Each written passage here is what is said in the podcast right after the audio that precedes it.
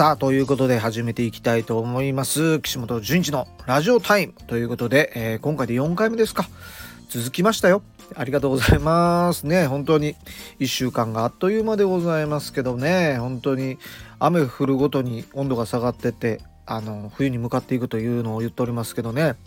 見事に寒くなってきたりするんですけど、また週末からはあったかいらしいですね。どっちやねん というわけでございますけどね、ツッコミも入れながら、えー、またお話をしていきたいなと、いきたいと思いますんで、何回、なんで2回言ったやろ？はい、と思います。今週はね、嬉しいことと悲しいというかね、切ないことが両方ともありましたね。はい。まずね、やっぱこれは嬉しい方からいきたいなと思うんですけどもね、あのですね、これは本当に去年、あの、12月にですね、えー、一緒にステージをさせていただきました。えー、桂ジャクタさんがですね、なんと神戸気楽館アワード初代チャンピオンになられましたよ。素晴らしい。もうね、落語家さんで、もうすごい好きな落語家さんでね、本当にあの、3年前ですか？2年前か？3年前か？2年前か？3年前か？分かんないですけどあのたまたまあの本当にあのねお話をしてたら後ろにあの立っていらっしゃってジャクタさんがね。でそれであのまたこんな出会いがあったら一緒にステージしようやっていう話をしていただいてそれを本当に真に受けて一緒にあのステージを一緒にさせていただいたのが縁でねあの池田市にあるですねアゼリアホールで、えー、内海栄華師匠とスリーマンライブというか3組でイベントをさせていただいたのが本当に去年のことでございましてすごくねもう大活躍で本当にねすごいもう飛ぶ鳥を落とすというのはこういうことを言うんじゃないかと思うぐらい全国いろんなとこで、えー、こうね落語会をねされていたんですけど今回神戸の気楽館というですね定石の落語をしているところでですね、えー、芸歴15年以上っていうね本当に普通やったら M1 やったら逆ですよね。15年までとかでしたけど15年以上の落語家さんを、えー、中からですね一組グランプリを決める初めてのアワードでございましたけどもそれで優勝されましてね。これ生放送もされてたんですよ。ラジオで僕はそれを聞いてたんですけど。ねすっごい面白かったしもしかしたらと思ったら本当に優勝されて。ねえすごいもうその大会もねそうそうたるメンバーが出てる中から決勝に進まれて。当日もねもうやっぱ堂々たる本当にもうジャクタさんのいいところがめっちゃ出ててね本当に生で僕も見たかったですけどねもうチケットも速攻で売り切れやったんで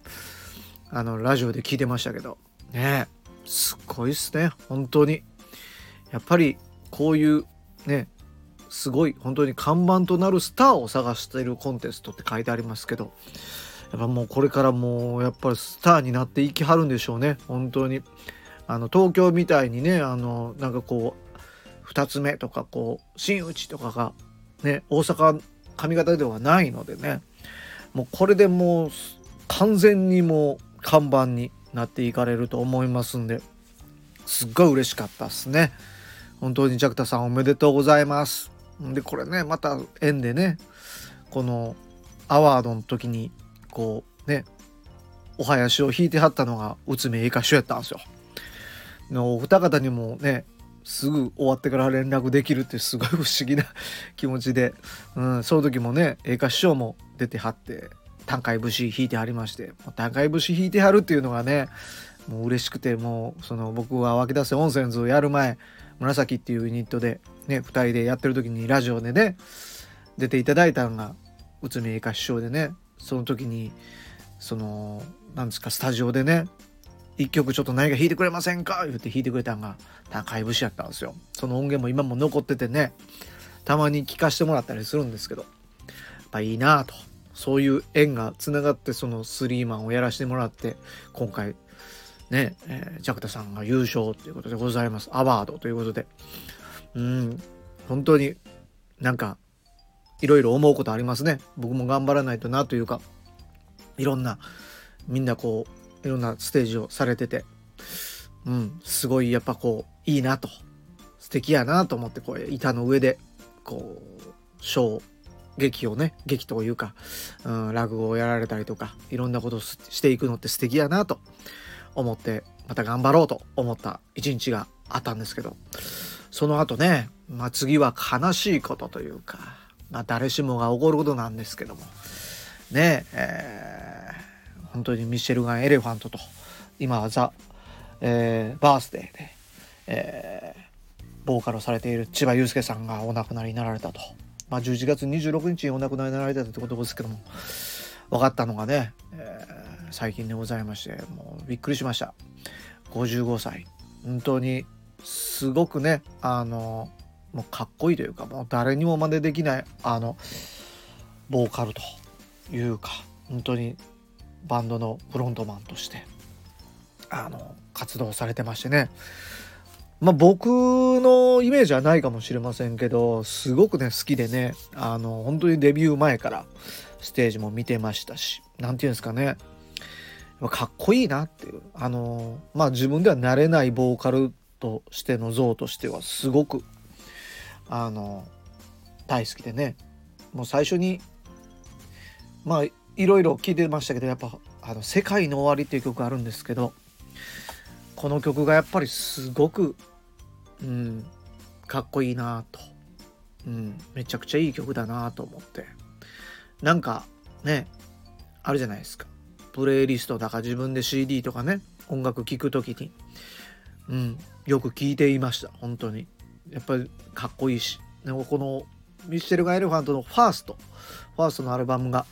すごく好きでねよく聴くんですけどね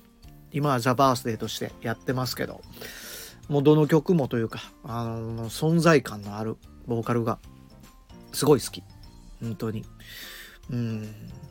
ね。あれですね。なんか音楽ってねそのあの時が好きだったとかね今が好きとかあると思うんですけどなんかねずっと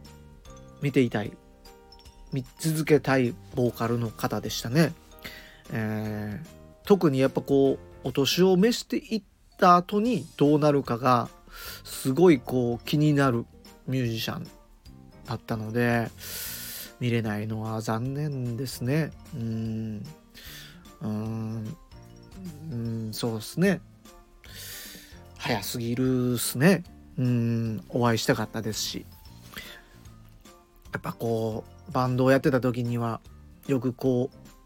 う分析というかどんなことを聞いてきたのかなと思ってルーツ音楽も、えー、たどらしてもらった方でした。千葉雄介さん。うーんね。まあ誰しもが最後には亡くなってしまうんですけども。ちょっと早いなと思いましたね。うんライブもたくさん見させていただきましたがもっと見たかったですね。うん生きているからライブできるんですけどねまあまあ音楽はなくならないですけどももっと見たいミュージシャンでしたいやそんなわけでねたの嬉しいこととまあ悲しい悔しいというかねもっなんか悲しい気持ちになったのが両一日違いでこれやってきましたね実はね。うん。やっぱこう生きてるということは楽しいことも悲しいことも繰り返しながらやっていくものですからね。ね本当に日々日々楽しく嬉しくやっていきたいなと思っておりますので。ね。よろしくお願いします。あとはねあの YouTube にまたこれ話戻りますけどもねあの境南音楽祭のね、えー、火を消さないためにですね、えー、こう活動されておりまして大島啓太さんが、えー、ナビゲーターとなってですね動画も上がっております、えー、境南岸本純一で調べてもらったら出ると思いますんでね。これも来年あったらいいな。本当に。なんか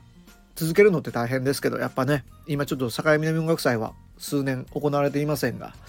あるんじゃないかな。ちょっと期待しております。えー、そんな、えー、境南の思い出も語らせていただいている動画が YouTube に上がっておりますのでまた Twitter とか、えー、Facebook 見ていただいたらその動画も貼ってますが是非とも聞いていただきたいと思います。はい、今回ちょっと長くなりましたね。10分超えそう。はい。というわけでですね、今週末、えー、日曜日、12月10日、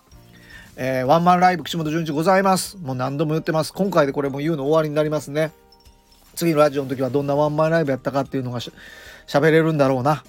いいライブになるように、いろいろと考えておりますので、ぜひとも会場にお越しいただきたいと思います。12月10日、震災橋ブライトムーンで、えー、年末フィーバーというわけでございまして、年末熱でございます。皆さんで盛り上がるライブがしたいなと思っております。チケット3000円で、えー、バスマーケットで発売中でございます。ぜひとも、えー、これ聞いていただいている方の、参加をお待ちしております。ね、見逃さないでいただきたいと思います。2023年の、えー、集大成のライブになると思います。皆さんで一緒にライブを作りましょうというわけでございまして、えー、今回ラジオタイム4回目でございました。ね、えー、楽しく日々送っていきたいと思いますんで、皆さんもテンション高く、えー、冬を乗り切っていきましょうというわけでございまして、お聴きいただいてありがとうございました。シンガーソングライター岸本淳一でした。ラジオタイム第4回目でございました。ありがとうございました。おはようございます。こんばんは。またまた今度お会いしましょう。